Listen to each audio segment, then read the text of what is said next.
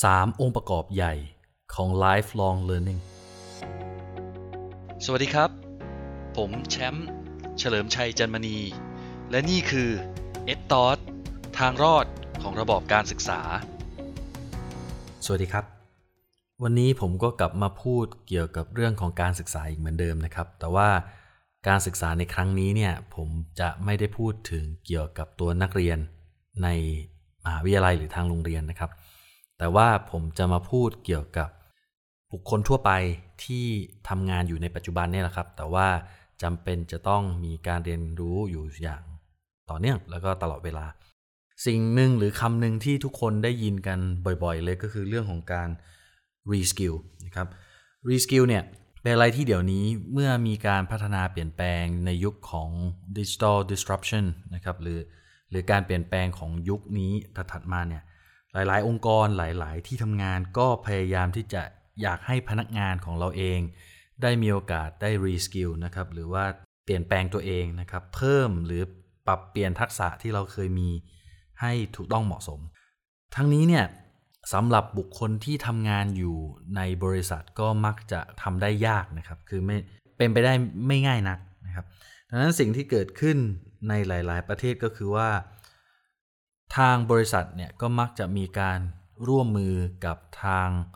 third party หรือว่าองค์กรนอกของบริษัทนะครับ เพื่อเข้ามาช่วยในการทำ reskill ให้กับบริษัทนะครับนั่นคือสิ่งที่บริษัทสามารถทำได้ แต่อีกส่วนหนึ่งเลยก็คือตัวของพนักงานหรือบุคคลเองที่สามารถพัฒนาตัวเองได้เช่นกัน จากการที่เราไปดูสื่อการเรียนการสอนออนไลน์ของทางมหาวิทยาลัย หรือทางสื่ออื่นๆนะครับ ที่ให้ความรู้เรา คราวนี้เนี่ย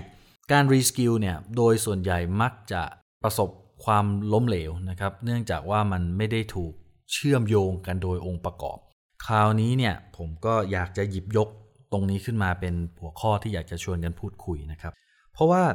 หลาย ๆ ครั้งเนี่ยเวลาเราบอกว่าเราอยากให้พนักงาน reskill แล้วสมมุติว่าเขาไปทำอะไรมาสักอย่างหนึ่งแล้ววันหนึ่งเขากลับมานะครับแล้วเขาก็พยายามจะมา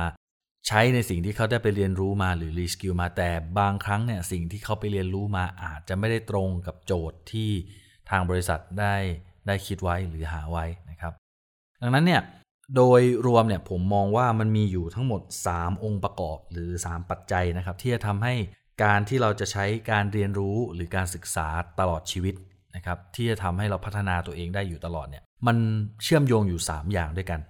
หนึ่งเลยหลักๆ คือตัวผู้เรียนก็คือ ตัวพนักงานหรือตัวบุคคลที่เราจะไป reskill ตัวเองนะครับ เราต้องทราบว่าตัวของเราเองเนี่ยต้องการจะ reskill อะไร แล้วก็มีความตั้งใจมีวัตถุประสงค์ชัดเจน ว่าเราต้องการจะทำอะไร นั่นคือทางส่วนของผู้เรียน อีกส่วนหนึ่งก็คือทางผู้ประกอบการนะครับ หรือทางบริษัทที่จะต้องมีความเข้าใจที่ตรงกันนะครับ จะบอกว่า 3 อย่างนี้ที่ผมจะพูดถึงเนี่ยมันจะต้องเชื่อมโยงถึงกันอย่างต่อเนื่องนะครับ ไม่มีแกลบไม่มีช่องว่างระหว่าง ข้อสงสัย ของแต่ละอย่างครับ ผู้เรียนก็คือชัดเจนว่าผู้เรียนจะต้องมีการรีสกิลมีการพัฒนาตัวเองนะครับ ผู้จ้างหรือนายจ้างหรือบริษัทก็ตามนะครับ จะต้องเห็นตรงกันว่าสิ่งที่ผู้เรียนหรือพนักงานของเราที่เขาไป reskill มาเนี่ยตอบโจทย์กับสิ่งที่ทางบริษัทต้องการ เพราะว่าเกิดหลายครั้งเลยที่เราให้พนักงานไป reskill แล้ว skill ที่เขาได้มาเนี่ยมันไม่ใช่สิ่งที่บริษัทต้องการ ดังนั้นมันก็จะไม่ตอบโจทย์หรือไม่ตอบวัตถุประสงค์ ทำให้มันเลยมีส่วนที่ 3 ขึ้นมาก็คือ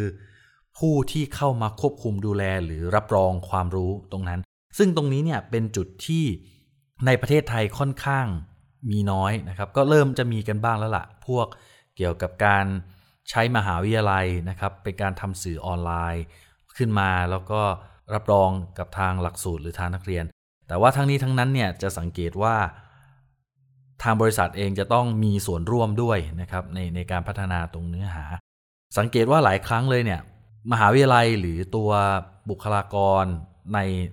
ในแหล่งความรู้นะครับ ผลิตองค์ความรู้ออกมาแล้วองค์ความรู้นั้นเนี่ยอาจจะไม่ได้ตอบโจทย์กับทางบริษัท ดังนั้น 3 กลุ่มเนี่ยนะครับทั้งผู้เรียนนายจ้างหรือหรือห้างร้านบริษัทนะครับแล้วก็ผู้ให้ความรู้หรือผู้รับรองความรู้ ตรงนี้เนี่ยสส่วนจะต้องมีการเชื่อมโยงแล้วก็พูดคุยถึงกันอยู่เสมอ เพราะว่าถ้า 3 องค์ประกอบนี้ไม่ได้เชื่อมโยงถึงกันเนี่ยความรู้ที่ได้มาจากการรีสกิลที่เราพูดถึงเราก็จะไม่สามารถนำมาต่อยอดหรือใช้ประโยชน์ได้นะครับ อันนี้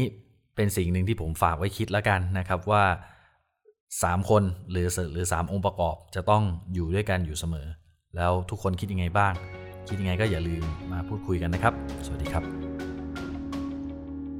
ลังจากฟังจบแล้ว คิดเห็นยังไงกันบ้างครับ